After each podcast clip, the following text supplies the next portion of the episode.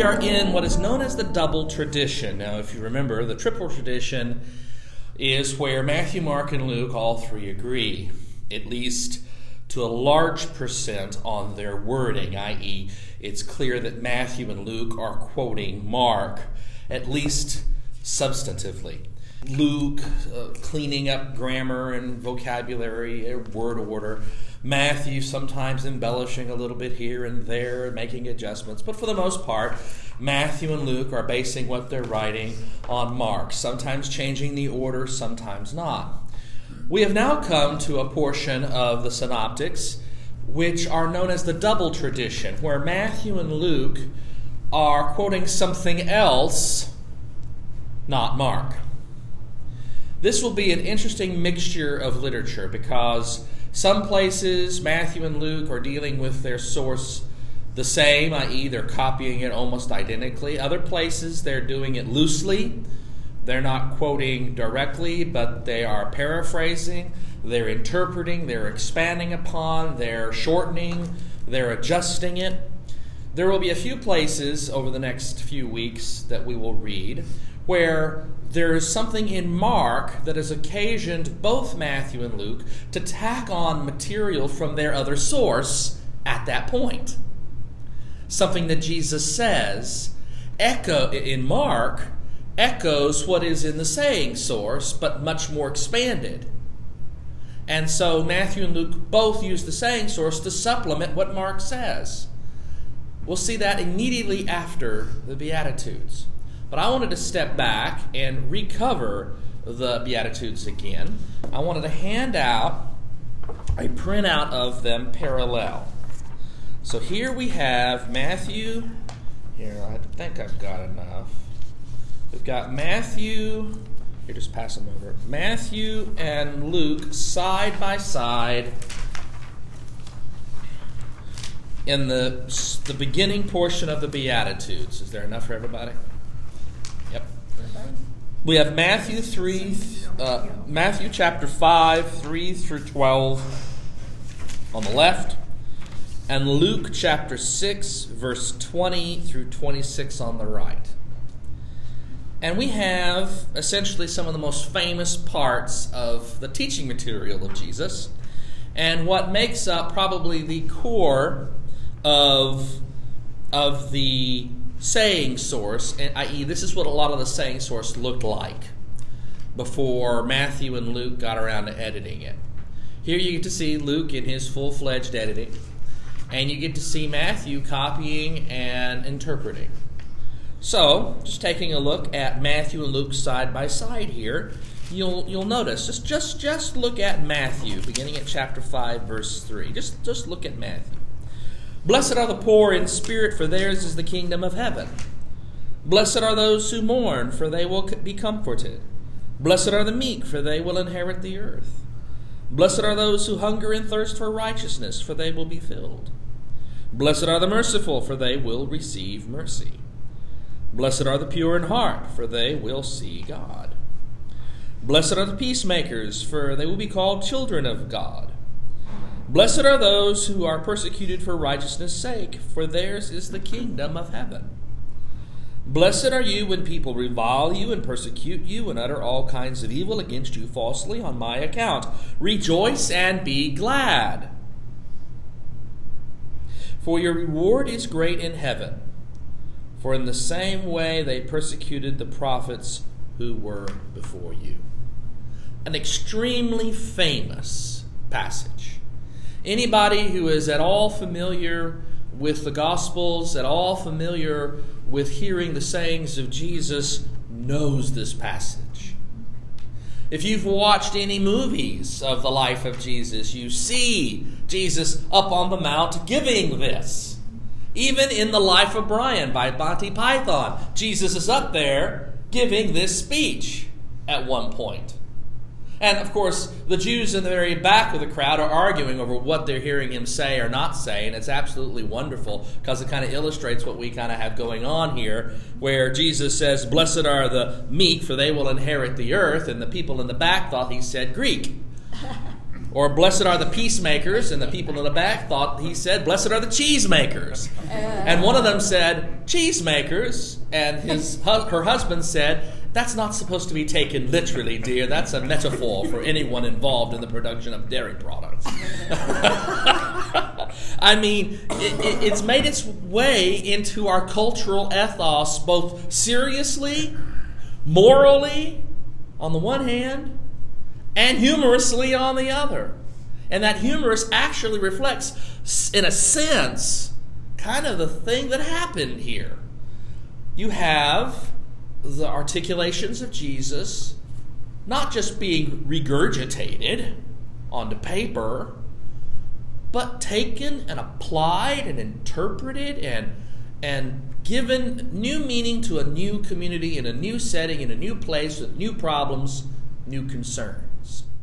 And that's what you have in both Matthew and Luke, not in one as opposed to the other, but in both Matthew and Luke. You have each of them in their own circumstance, to their own culture, in their own place, reading and interpreting and applying this to their own setting and their own people.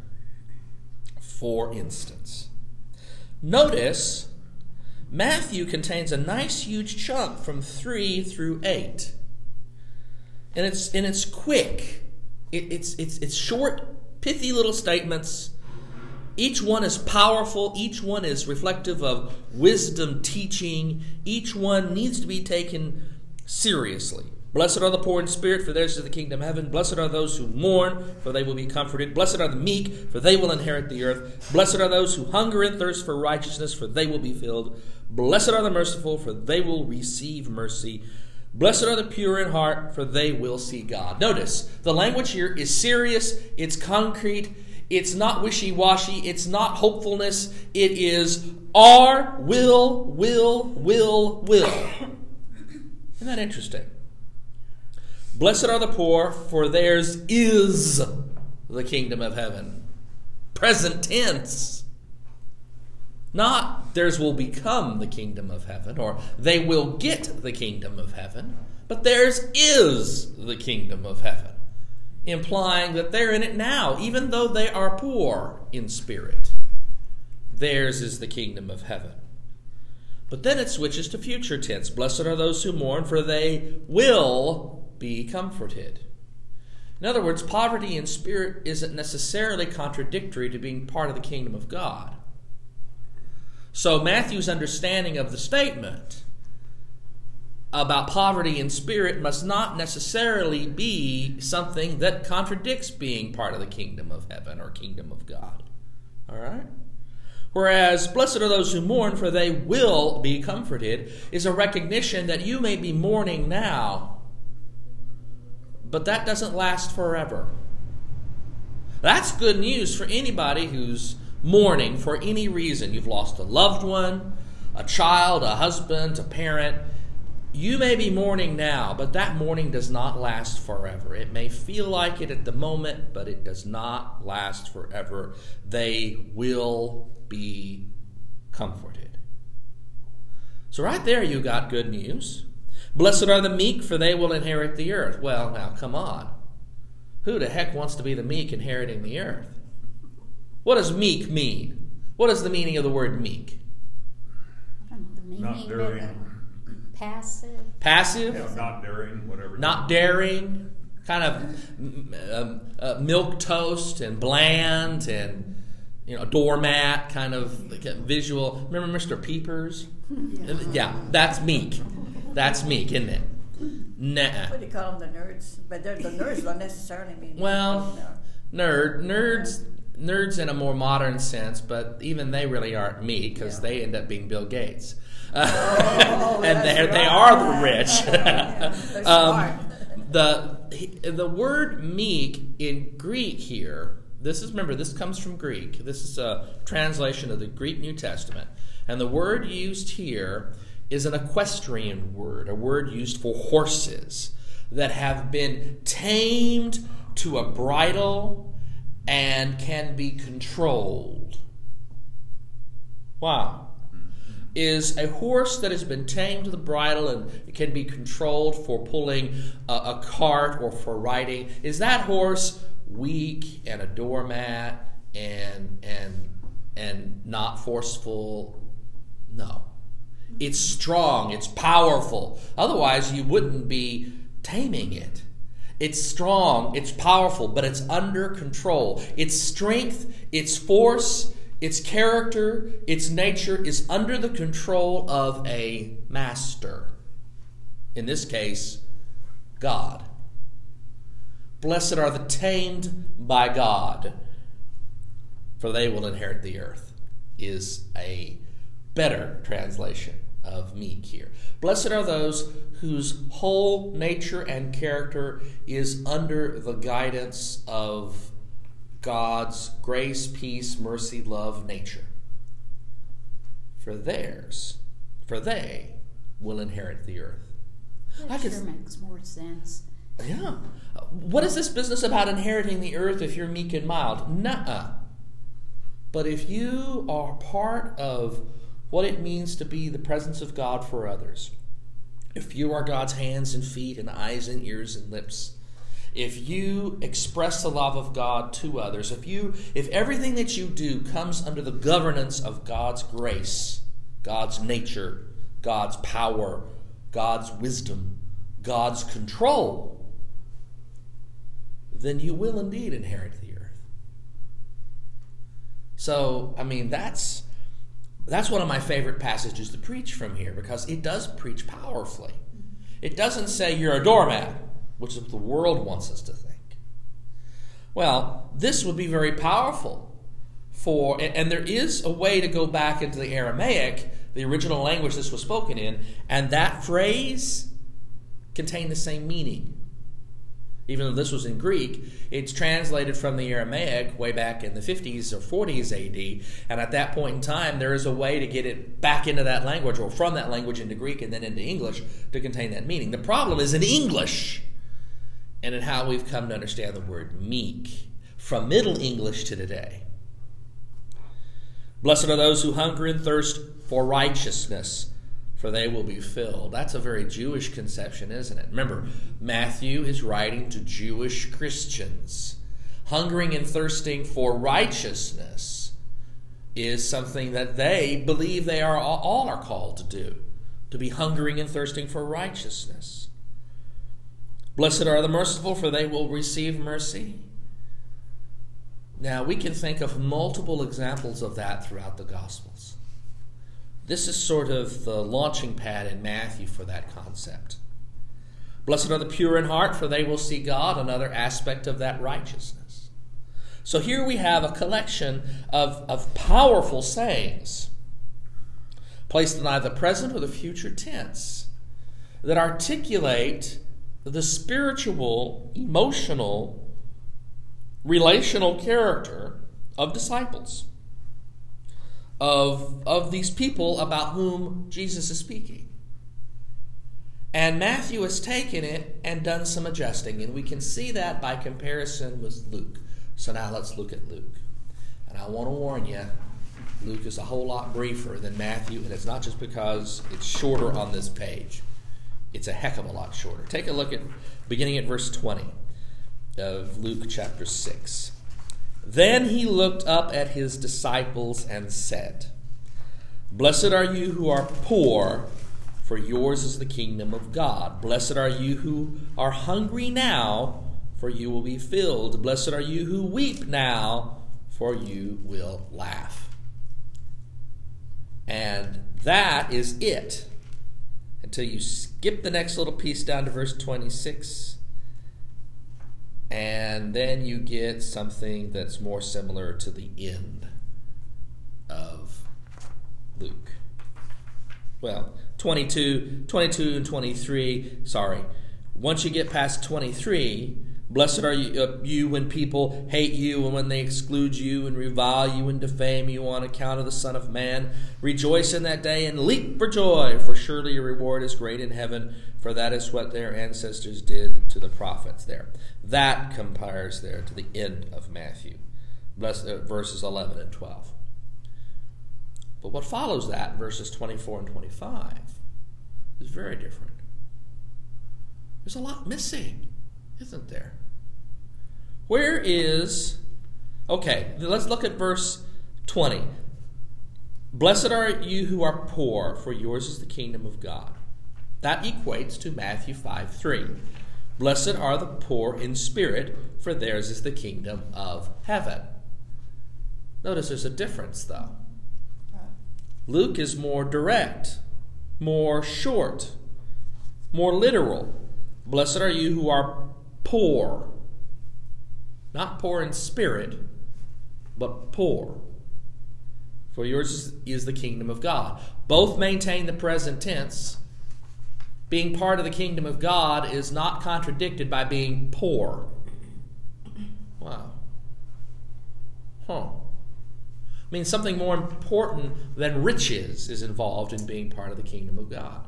Matthew's can be understood both figuratively and literally, by the way, because remember, the Jews operated out of this Deuteronomic theology, which said that if you're rich, you've done something good to be rich. If you're poor, you've done something bad and are being punished. All right? or you're being oppressed for what your ancestors did, or something similar along those lines. And it could be said that blessed are the poor in spirit. If you're poor in spirit, that may also relate back to being poor physically. So you can see a, a level of Deuteronomic theology functioning here in Matthew if you wish. But what's more important is to see how Matthew has tacked on in spirit more likely, what Jesus originally said was, Blessed are you who are poor. More direct, more literal, which would have certain theological implications. But, Blessed are you who are poor, for yours is the kingdom of God. The essence is the same, even if Matthew's is easier to apply to every day. Look at the next line. Blessed are you who are hungry now, for you will be filled. Now, now where's the parallel for that? Hunger and thirst after Yeah. He has he has taken Matthew has taken this and theolo- theologized it again. Instead of blessed are you who are hungry now for you will be filled as in physical hunger, Matthew has gone and made it a spiritual. Blessed are you who hunger and thirst for righteousness, for they will be filled. So 21a parallels to 5 6, where Matthew has taken and done exactly to it what he did to 620b. You see? Now look at the second half of 21. Blessed are you who weep now, for you will laugh. Where's the parallel for that? 5 4. 5 4, exactly. That is a little more direct. I mean, Matthew has not done a whole lot of adjusting on that one. Mourning and weeping are kind of the same thing. You're talking a very similar kind of emotional content. So there's not been much adjustment now in, in here from, from Luke to, to Matthew. Luke is quoting more directly from his source, from their source. Matthew's quoting from it and interpreting it. Okay? So at this point, 20 and 21 are more of a direct quote from Q, whereas Matthew in 5, in, in, in 3, in 4, and in 6, Matthew is interpreting. Now, looking let, let's let's skip 22 and 23 and just ask a question in, from luke. Where's the rest of the material that matthew quotes? Another source i guess. Luke doesn't quote it.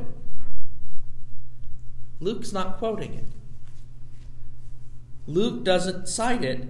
Luke does not quote blessed are the meek for they will inherit the earth he doesn't quote it anywhere it's nowhere in his gospel he doesn't quote, Blessed are the merciful, for they will receive mercy. However, the principle is there, and he does tell stories that reflect that teaching, but he doesn't put it here in this sermon. Blessed are the pure in heart, for they will see God. He doesn't quote that either. Huh. I wonder why. Why might Luke, writing to a Gentile audience, himself being a Gentile, not cite, Blessed are the meek, blessed are the merciful, blessed are the pure in heart? Keeping in mind that he wouldn't necessarily be opposed to the ideas. Why might he not cite them here? Thoughts? I would say on one hand, he's that uh, they're calling him these people conceited, and that's why he shifts it around the other way. Don't be conceited because you are rich and all that, because you're not going to have that forever. Uh, I'm going to pick up on what you just said. Rich. This, the reason, there are lots of reasons why Luke may not be quoting all of what Matthew's quoting here let me be blunt. Most scholars of this subject, and I agree with them, believe that Matthew is quoting more completely this section of the saying source, probably quoting it completely with adjustments. Whereas Luke is picking and choosing for a specific reason related more to his audience and more to his theological program, his theme. And his sourcing and how he orders things in his gospel usually is devised, controlled by, determined by his objective, much more so than Matthew. Matthew is too, but Luke, you can define it better because he's writing to a Gentile audience in part, and we're Gentiles, so we pick it up a little easier. But here we can identify it specifically. Notice what's true about all three in Luke poor, hungry, and weeping. What, that, what might that reflect in both the ancient Near Eastern community in which Jesus lived and taught, and in a Gentile Christian community in Asia Minor or Greece. Both are being oppressed. The Jewish community that, that Jesus was in was being oppressed by the Roman occupation forces. They were Jews under occupation. So the context for him speaking these words to them is that. These people are being oppressed by the occupation armies of the Roman Empire. Whereas Luke, writing to a Gentile community of Christians, are amongst a community of Gentiles who are the most oppressed in their culture and society. First of all, they're not Jews. Because they're not Jews, they're not covered by the Jewish exemption from having to sacrifice to the emperor. The Jews had an exemption because they were monotheists and they were the only, well, among the only people in the empire who were monotheists and therefore could not make sacrifice to the emperor. The Jews were given a dispensation and allowed not to do that at various points and times in the Roman Empire. Uh, these Gentiles weren't Jews. Here they were Christians, but they weren't Jews. They didn't get the traditional exemption. So if they didn't sacrifice to the emperor, they were considered traitors. They were considered people who were not loyal to the empire, even though many of them were loyal to the empire as an institution went. Because they weren't willing to sacrifice to the emperor, they were judged to be uh, traitors. And at this point in time, when Luke is writing, the church has already gone through a couple of phases of persecution from the Roman Empire and persecution from the Jewish community, which has rejected them. So here we have people who are literally poor and feeling like they've been excluded from the kingdom of God because they've been thrown out of the synagogues. They're no longer allowed to be part of the Jewish communities. Uh, and they are poor because they cannot involve themselves in the temple worship, which is part and parcel of the ancient world. Um, they're hungry because they are poor, and they are weeping because they are poor and hungry. They are being oppressed because of their religious stance. Hence, Blessed are you when people hate you, when they exclude you and revile you and defame you on the account of the Son of Man, on the account of Jesus. Rejoice in that day and leap for joy, for surely reward is great in heaven, for that is what their ancestors did to the prophets. What he is doing is he is taking the statement from Jesus, which was crafted to give hope and, and, and encouragement on both a physical and spiritual level to people who are being oppressed by Roman occupation and applying it to people who are being oppressed by the Romans for being Christians and by the Jews for being Christians. Mm-hmm. All right? So, the context from the original statement of Jesus to Luke's day has shifted, but the problem remains the same. So, Luke is able to quote it more completely. Now, in Matthew's day, and the people to whom Matthew is writing, they've been thrown out of the synagogues, and there's a great big conflict between the Matthean Christians and, and the Jews in, in, in their day. Um, but he is just pulling the whole mass of it more directly and then interpreting the whole thing for people who are living in a Jewish context still. These Gentiles aren't living in a Jewish context anymore the, the, the, the, the, Jews, now Jewish Christians, they are to an extent. Um, You know, um, yes. I guess we're telling our age, but most of us grew up on Matthew's line, and I can Sure. remember that better than I can Luke's. Oh no, that's absolutely correct, and Oh, that's not age. This. That's not a matter. That's not a matter of, of age. Most Christians in in 20th century America, 21st century now America, hear, know, respond better to Matthew. And here's a good reason for it. Matthew is more easily applied to your average everyday 20th or 21st century Christian than Luke is. Luke is more dependent upon circumstance. Matthew is more general, hence poor in spirit, mourning, meekness, hungering for righteousness, mercy, pure in heart. These themes can be more easily applied across cultural settings, even, but more importantly, across socioeconomic settings, even to people who are not being oppressed. Hence, in Matthew 5:11, blessed are you when people revile you and persecute you and utter all kinds of evil against you falsely on my account. Rejoice and be glad, for your reward is great in heaven, for in the same way they persecuted the prophets who were before you. That statement right there is a powerful statement, but it's linked to a circumstance of persecution and oppression and opposition that we don't really know about anymore. Not really. I mean, you've got to go to certain places on the planet where Christianity is a minority faith and where it is illegal to practice your religion out in the open to find something like this. You've got to go to India or certain parts of the Middle East Don't you to think find uh, this. that we've sort of, Matthew, we sort of memorized that and really don't stop to think what it's saying? Of course. And uh, Luke actually says what we think better. Yeah, it does. It does. Matthew kind of feels better. Yeah, we just memorize it. L- Matthew feels better.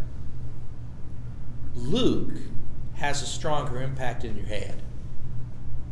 It has a s in our heads. I, I will make an argument to you that people in the third world, poverty-stricken third world, when, people in Africa, people in Middle uh, Central America, when they read Luke, that hits them in their heart, whereas Matthew probably hits them in their head, inverted. I'm serious. Our circumstances will determine how to receive it. Notice something that the two authors did. Matthew says in verse 12 of chapter 5 Rejoice and be glad, for your reward is great in heaven, for in the same way they persecuted the prophets who were before you. Notice what Luke does in 23b. for that is what their ancestors did to the prophets. It's a little, it's, it's almost the same, but it's been slightly adjusted a bit to take it one step removed from their context. Luke is writing to Gentiles, making reference to them Jews who did it to their prophets. Interesting. Okay. Well, they would feel no guilt for what the Jewish people did a Correct. long time ago. Correct. Correct. Now, let's take a look at something that Luke does, and this today is almost entirely review, but I think it, it, has been needed.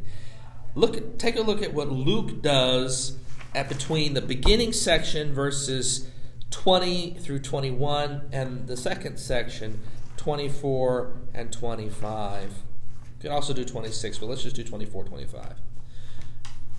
I'm going to read the blesseds and the woes. Okay? Blessed are you who are poor, for yours is the kingdom of God. But woe to you who are rich, for you have received your consolation. Blessed are you who are hungry now, for you will be filled. Woe to you who are full now, for you will be hungry. Blessed are you who weep now, for you will laugh. Woe to you who are laughing now, for you will mourn and weep. Now, these woes, are they in Matthew? No. Matthew doesn't contain them. Matthew doesn't cite them. Matthew doesn't quote them at all. Does that mean that it's something that Matthew that, that was in Q that Matthew decided not to quote? Probably not. What we have here is more Luke's interpretation and application of the preceding verses. Just as Matthew was willing to adjust the wording a bit to make the passage more universal, so now Luke is willing to literally draft a whole section to interpret the earlier section. The woes are theologically sound, but it's probably the production of Luke's own brilliance. Notice each one is parallel. Do you notice that? Mm-hmm. Exactly parallel. With an interesting note, take a look at the very first one. Blessed are you who are poor, for yours is the kingdom of God. Shouldn't verse 24 we read, But woe to you who are rich, for yours is not the kingdom of God? And that's what isn't that how it should read? It doesn't. It doesn't read that way. It says, For you have received your consolation. You have received your consolation. That's different than saying, You're out of luck. Isn't it? That's very different from that. Why don't you think? Look, look, look at the other two. Blessed are you who are hungry now, for you will be filled. Woe to you who are full now, for you will be hungry. An exact reversal. And one that we don't want to hear. I mean, after Thanksgiving dinner, I was full. I thought I'd never be hungry again. yeah. But just a day or two later, I was hungry again. And then you eat, and then you're not hungry anymore. It's part of the nature of the cycle of life. You're full, then you're hungry, then you're hungry, then you're full. It, it's what we go through. Ditto for the next passage. Blessed are you who weep now, for you will laugh. Woe to you who are laughing now, for you will mourn and weep. The good news is if you're mourning, if you're if you're crying, if you're weeping, it's not going to last forever. You will come out of this. The flip side of that is if you're having a party now, don't expect the party to keep going. You will mourn and weep. Things may be going great this moment, but they won't always keep going great. That's not what we want to hear, is it? That's why it's woe. It's depressing. But it's a part of the cycle of life. It's part of nature. It is a spiritual principle.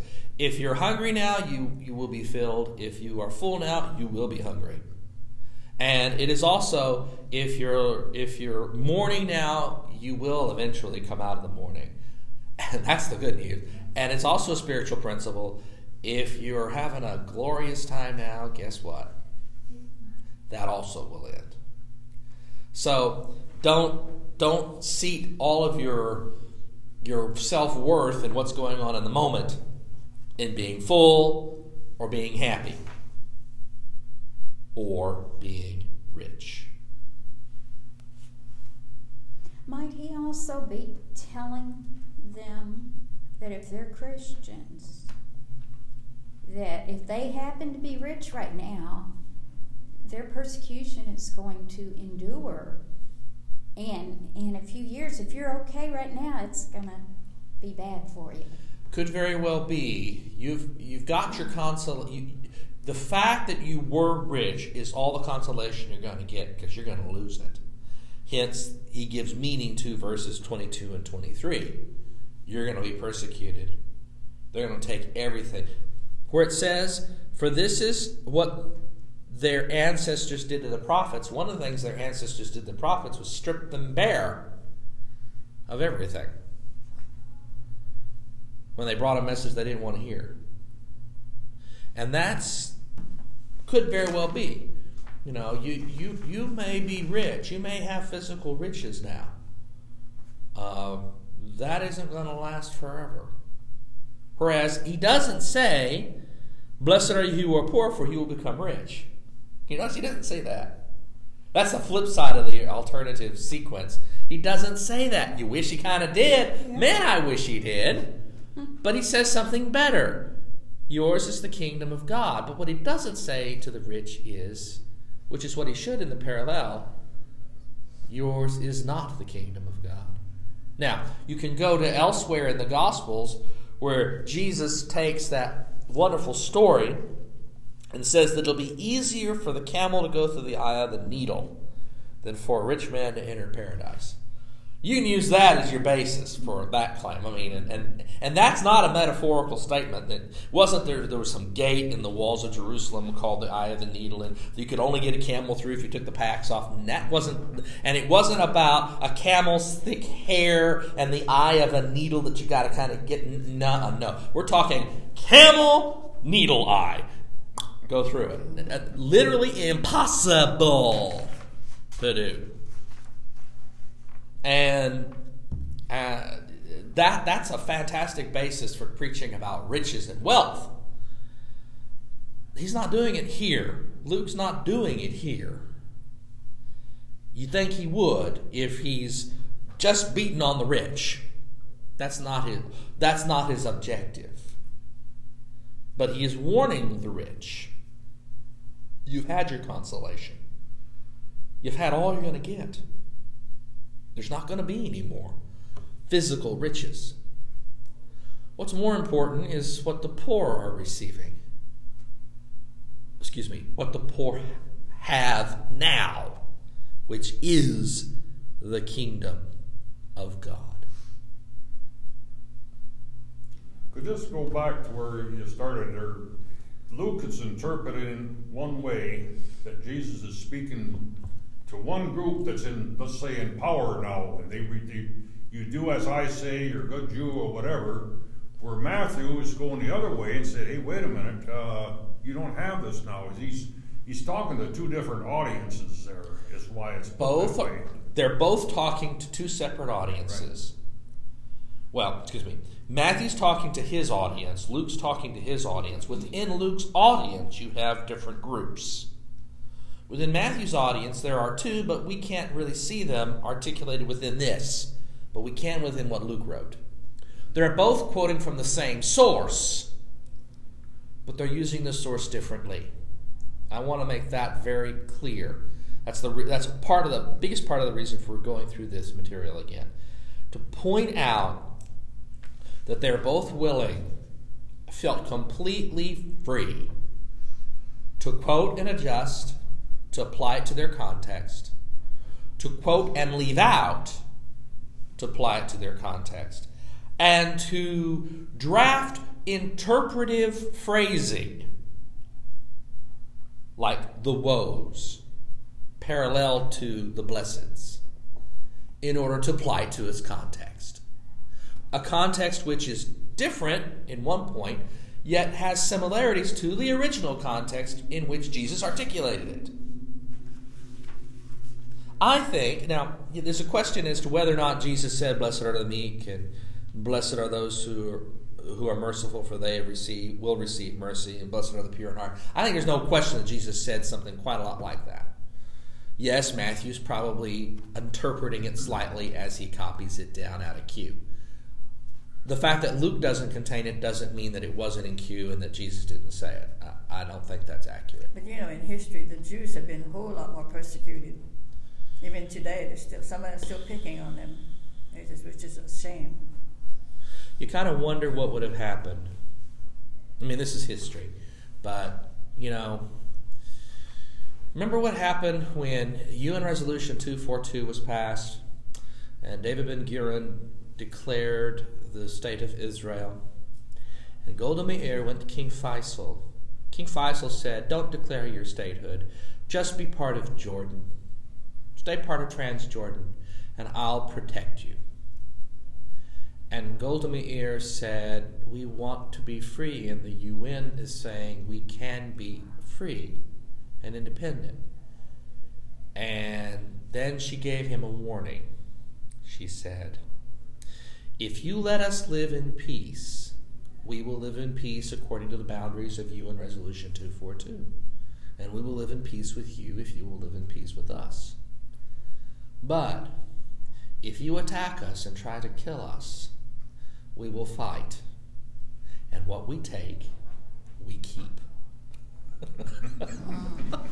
and until recently, that's been true. and remember what happened? They declared independence, and almost immediately, Egypt and Syria and Lebanon and Transjordan and Saudi Arabia all attacked at once. And the unexpected happened. Israel managed to, to repel the invading forces and ended up with a larger chunk of territory than UN Resolution 242 stipulated. And to this day, they still have all that territory. They've never given any of that back, and they never will. Even under the partition agreements for establishing Palestine that have been recently established, uh, agreed to, it still contains most of the territory that was won in, in 1948.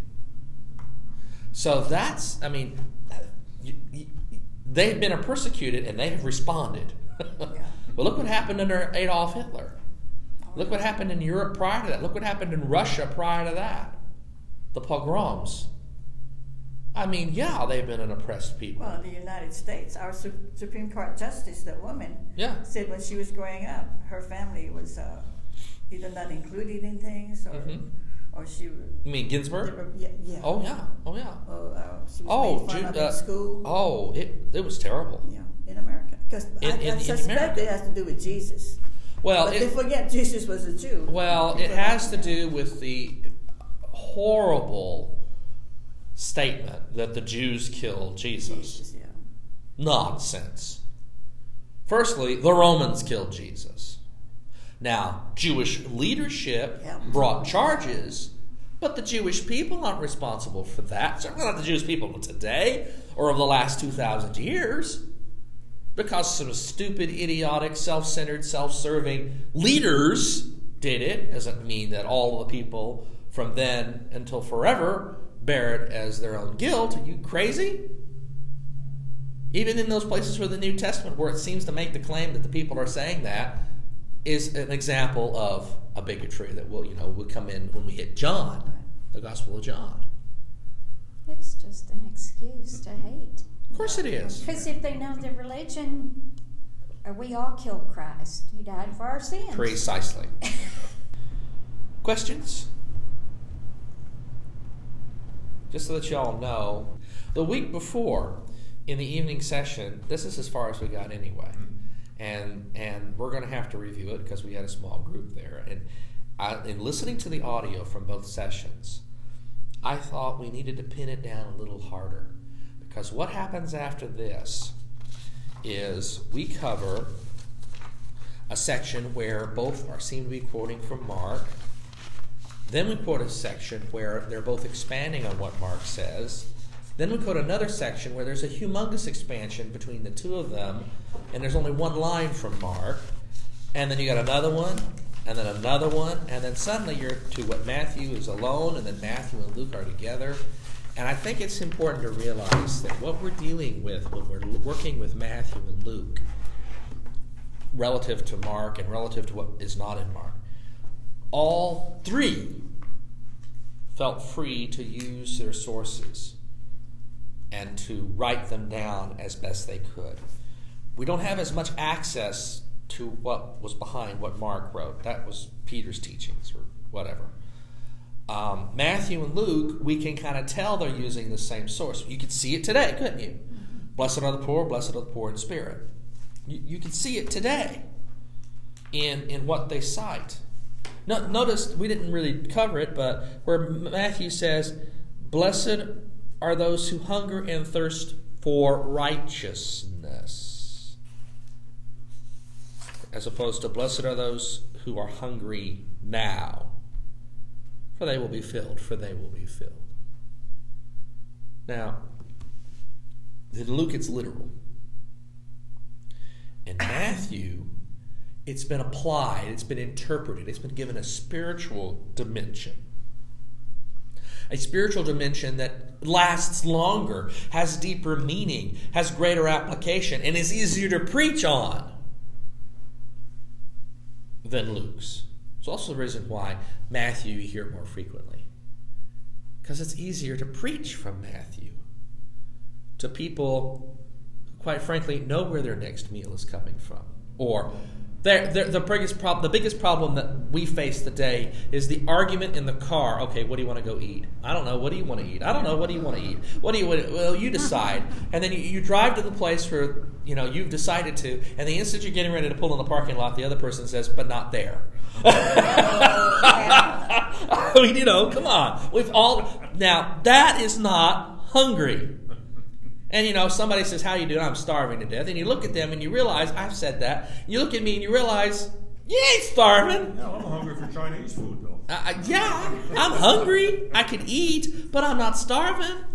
And that's what they mean by hungry here. I mean, we you Can't, we can't even interpret our own language. no, not at all, not at all. Matthew becomes easier to interpret. Hunger and thirst for righteousness, for a spiritual infilling of knowing what it means to be in the presence of God. Now, that's a fabulous thing to say. And it's true, and it's theologically true, and it's in line with some things that Jesus teaches elsewhere. But when you don't know, when you really do not know, not just is it going to be Boston Market or McDonald's, but you don't have the money in your pocket and you don't have the food in your pantry, and you don't if you don't know where your next meal is coming from, literally, that's kind of what you're talking about in Luke. That's different. Now, if that's your now, pull it back to theology. If that's where you are in searching for righteousness, you don't know where it's going to come from. You, you know you can't make it yourself. You know you don't got it in your pocket. You know you don't have it in a shelf at home. You don't know where righteousness is going to come from. You know you need it. If you're in that circumstance, if you're in that situation in your spiritual life, then what he says does become true. For they will be filled. You when you reach the point this is a spiritual truth. It's a spiritual truth that Matthew is picking up out of what Jesus taught via interpretation. When you are spiritually starving and thirsty, and are not so arrogant as to think that you can supply your own righteousness, then you're able to receive God's righteousness. Then and only then. And that really does preach. That really does preach. And then you can make a connection. I have done this in a sermon in the past. I'm going to do it again. Uh, where I've taken hungering and thirsting for food and, and you know and, and, and to challenge people you know i've said try fasting i mean some people have medical reasons why they have to be careful about fasting but within those constraints try fasting for three days after three days you now know what this hunger is now equate that hunger to spiritual hunger, to spiritual thirst. Now by fasting, you mean just you just have water? I mean, for me, just water and one quarter of a piece of bread to take one of my pills with. Wow, And then the, three and, days. and for three days. now one day to do your colonoscopy. Well, you know what?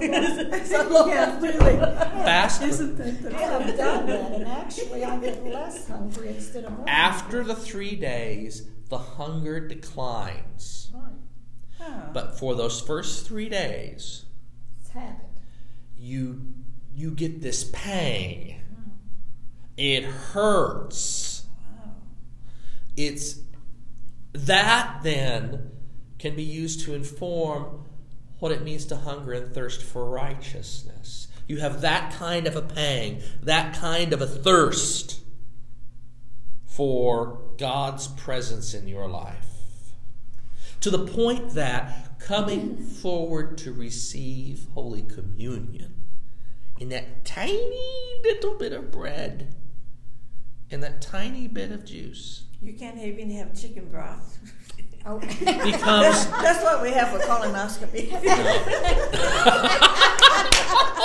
chicken broth and Eucharist is what I was saying. No. That's brilliant. No, no, nothing. Water Wow. and what you know. If the doctor says, "Well, you need to eat," you know, you can't take your, you must take your pills with food. Fine. The tiniest amount of food that is necessary to take your pill with. You know, a quarter of a piece of bread for me will do it.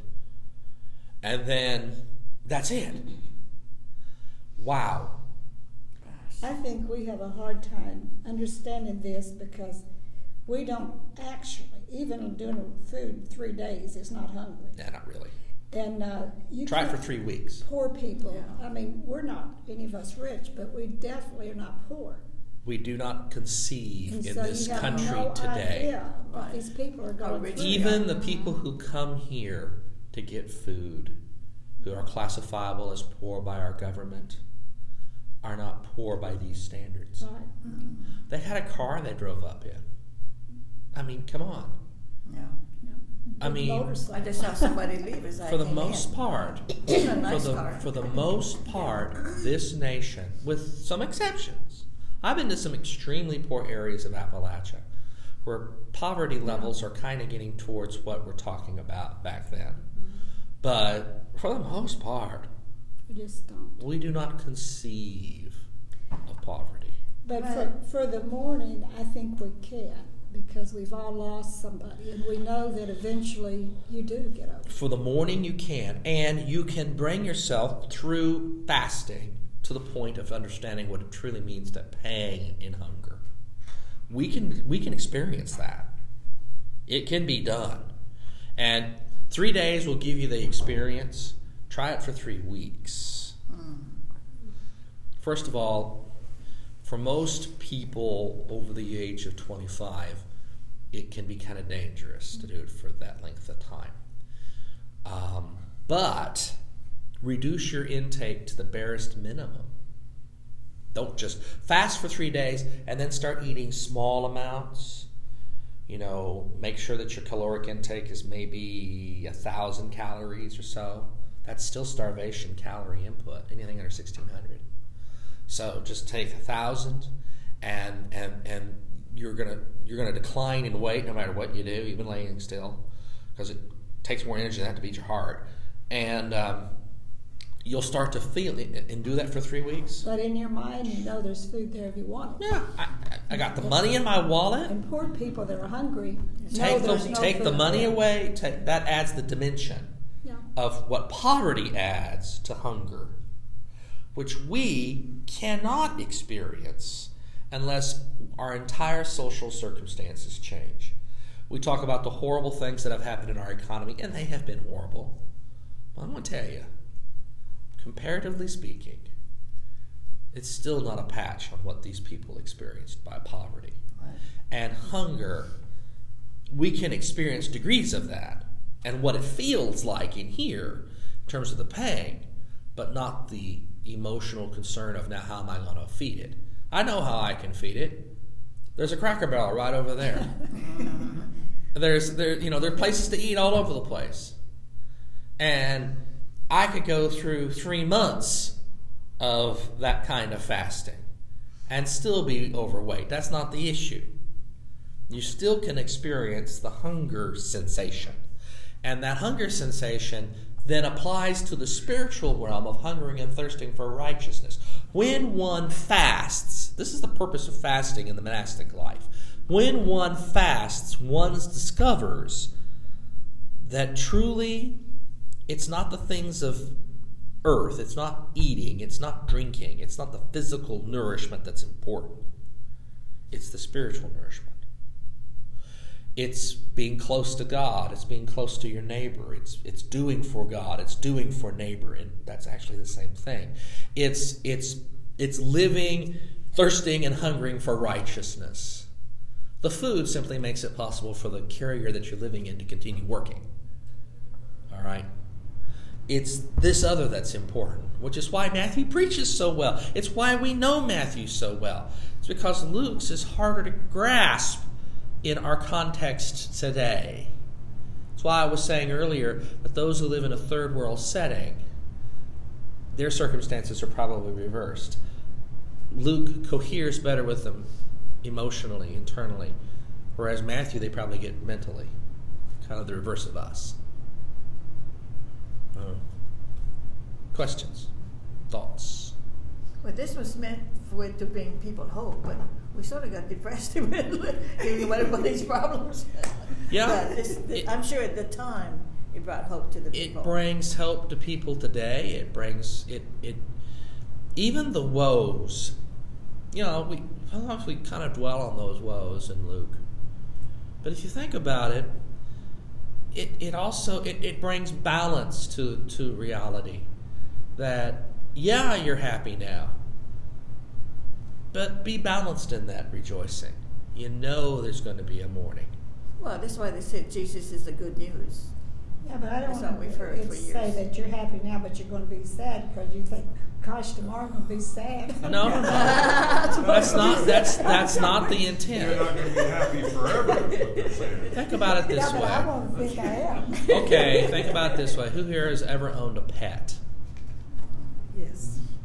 Now you know that pet is wonderful, sweet. You love that pet. That pet brings you great life and great joy while you have that pet. But guess what? You know, until you get towards the end of your life, you know that you're going to outlive that animal, barring accident, and you're going to have to suffer and cry because that pet has died. I've been through that a bunch in my life. I always go out and get another pet. I get another dog, get another cat. Because the joy of having that dog or that cat with me during its life so far outweighs the pain of its death and the memory of the joy of those pets that goes beyond the pain of their death far outweighs the pain of the death. So the joy is actually far greater than the sorrow. But keep in mind that the sorrow does come still. Be balanced on it. I know people who have hurt so at the loss of a loved pet, they refuse to get another one. To me, that is allowing the pain and the sorrow and the mourning to rule you. Same could be said for a spouse, for a child, or a parent. You can't go out and get another parent. Kind of hard to get another child, but I'm going to you tell know you, you're going to lose them, so you know you're going to lose them, but you don't start mourning ahead of time. You rejoice while you have them, and then you rejoice in the memory of them. the memory of them, and the realization that they really aren't far from you. They may not be right here, but they're right here. I want them right here, but but but they're right here. And that's actually closer. And you thank God for that at least, even though you wish they were next to you. And and then you move forward. And you can never replace, but you, you then share with others and, uh, your love. Greg, the part Yes, about hungering, hungering and thirsting after Yes. righteousness. Yes. I mean, if you're equating that to being very hungry, like When you know you have an emptiness there and you don't know where you're going to fill it. Uh, some of the theologians of the last century talked about a God shaped hole in your heart. That money and food and relationships and, and possessions will not fill. Only God will fill that hole. And that kind of thing is what you're talking about. And hungering for food is simply a way of experiencing the kind of emotional emptiness uh, in a physical sense that you're that you have spiritually when you're hungering and thirsting for righteousness. And the point is is that when you realize that you can't fill it yourself, when when the true poor cannot afford food for themselves, when you, you they have to be invited to the banquet. When you can't fill it yours, it's it's part of the essence of communion. We come and we receive at the table that which we ourselves did not bring, but our, we just bring ourselves, and we receive freely God's gift of grace. We don't produce it ourselves, we don't generate it ourselves, we don't pull it up out of our insides, we receive it in. And the same thing is true spiritually. We, we come and we receive from God all that we need to be righteous because we can't be righteous ourselves. So you realize you are true, true, you're in true spiritual poverty, a poverty you cannot change. You can't get a job to make yourself spiritually rich. You you you simply receive it. It simply is a gift. And to be spiritually poor, to be hungering and thirsting for righteousness, is simply to come to the point where you realize you can't produce it yourself. You cannot go out and get it yourself. You don't have any of the resources you need to get it. You cannot generate it within yourself. It has to be given to you. That's the essence there. When you reach that point of realizing you can't do it yourself, you can't save yourself, you can't make yourself perfect, you can't live according to God's will yourself. You have to receive it from God. When you reach that point, then you will be filled. It's so long as you're thinking you can save yourself, so long as you're thinking you can you can obey the law and do what God wants you to do yourself, and therefore you're going to get your own righteousness and you're going to get bennies for it. Well, you're going to have brownie points with God for that. Well, you're, you're, you're never going to be filled. You're always going to be empty because you can never attain it yourself. It's the point where this is the exact point where where what Jesus says about God's riches of, of righteousness being poured out to us right here is, is what Paul picks up on in his letters when he says that salvation comes by grace through faith and not through works. We cannot work ourselves into heaven. We are given it. And we simply respond. That's what hungering and thirsting for righteousness is. Coming to the point to realize we don't do it ourselves. We receive it. And when we receive it, we then have to contend with the problem of being oppressed for it, which is what you have in 5.11 and, and 12 and Luke 6, 22 and 23. Next week, we'll pick up and walk our way through several more of these uh, passages that uh, give seem to be either Matthew and Luke bouncing off of what Mark says and, and filling in with Q, um, and we'll take a look at some of those. Can I ask another question? Sure. Is Q considered one body of work by one author, or is it several sources? It's one body of work by one or two authors. And when I say one or two, I mean one principal author and an editor. Because it seems as though it's a compile it's a compile compilation of stuff of the teachings of Jesus. Jesus taught orally, somebody wrote it down. And that writing down occurred pretty quickly after the death and resurrection of Jesus because Paul's quoting it in Greek in 50. All right. In 1 Corinthians and in Romans in the 50s, he's quoting it in Greek, which means between 33 AD and 55 AD, it's had to have been written down in Aramaic, compiled, and then translated into Greek. And that's a pretty lengthy process. So, probably by, say, Jesus dies in 32, then by 38 to 40, it's been written down in Aramaic and it was written in apparently three layers. The first clump of it, which is part of this stuff here and some more that we'll come to later, the first part of it was the body of teachings that traveling evangelists needed to then go out who did not know Jesus to then go out and teach people the teachings of Jesus. They could teach him about Jesus without needing a collection of things of teachings, but because that's simply the, what's called the kerygma, the, the, the story about Christ, his life, his death, his resurrection. That they knew.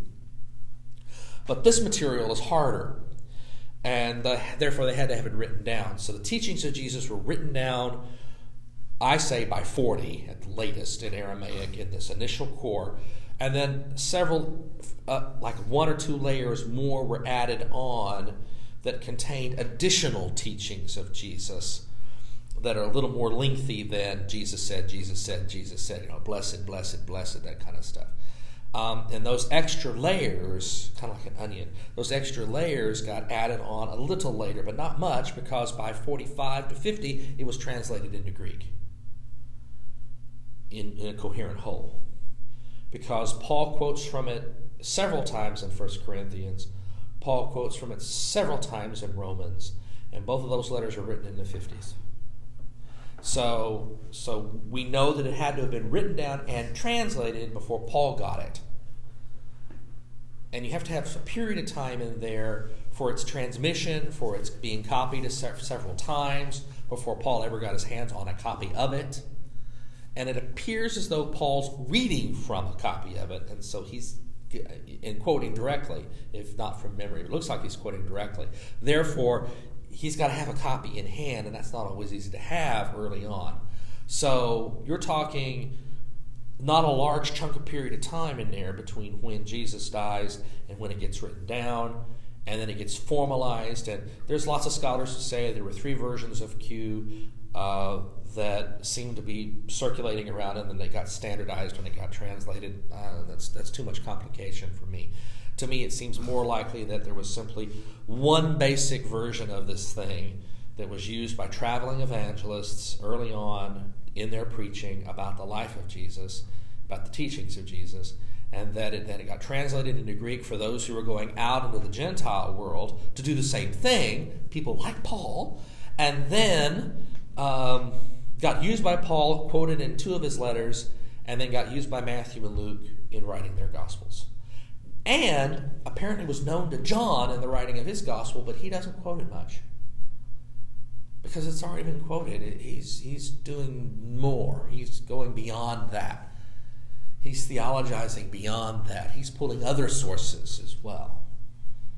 And so that's what John is doing. But John seems to be aware of Q. I mean, you see echoes of Q in John, it's just not quotes, unlike Matthew and Luke. So that Q is a is a work, a writing, originally in Aramaic, then translated into Greek, and dating no later than 40 for the Aramaic version, no later than 50 for the Greek version. Can't be any later than Greek 50. Otherwise, there's not enough time for Paul to have gotten a copy of it in Greek to then quote. So that means he was probably a Jew. Oh, it was written by a Jewish Christian. It was written by a Jew. Uh, the the earliest edition, the earliest layer, was written down by a Jewish Christian who probably knew Jesus. That's why many people think it was Matthew or someone like him, someone who was educated. I mean, Matthew would have to have been educated because he was a tax collector. He had to be able to count and read and write to take records. So Matthew was probably one of the few disciples of Jesus who could read and write. So he's the best candidate. He's also the oldest. He's the best candidate amongst the disciples to have been able to write it down. In early church tradition said he did. Like he kept a diary or whatever, maybe. Not so much a diary as he simply wrote it down after the fact, after Jesus died. He didn't think he was going to need to write it down during Jesus' life.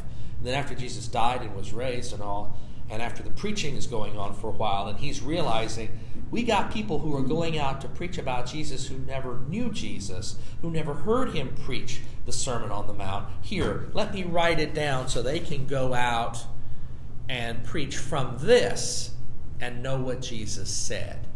And then that's kind of how it happened. And that, that phase of it couldn't have been happened any later than 40. It probably started in the mid 30s. He probably wrote it down in sections and then it got distributed that way. It looked like he would have been the main source then. Well, I happen to believe that Matthew was the principal author of Q. That the Gospel of Matthew got its name principally because it's heavily based on Matthew and Mark. Mark's based on Peter's teachings about the life of Jesus, which does contain such some of te- Jesus' teachings, but it's mostly about the life of Jesus, which is different. I mean, it's not the same body of material there is some overlap and some connection. We'll start seeing that next week. But um, uh, but so you've got these two sources. you've got Matthew in Q, and you've got Peter in Mark, and then you've got the Gospel of Luke and the Gospel of Matthew taking Mark and Q plus their own independent sources and creating their two Gospels.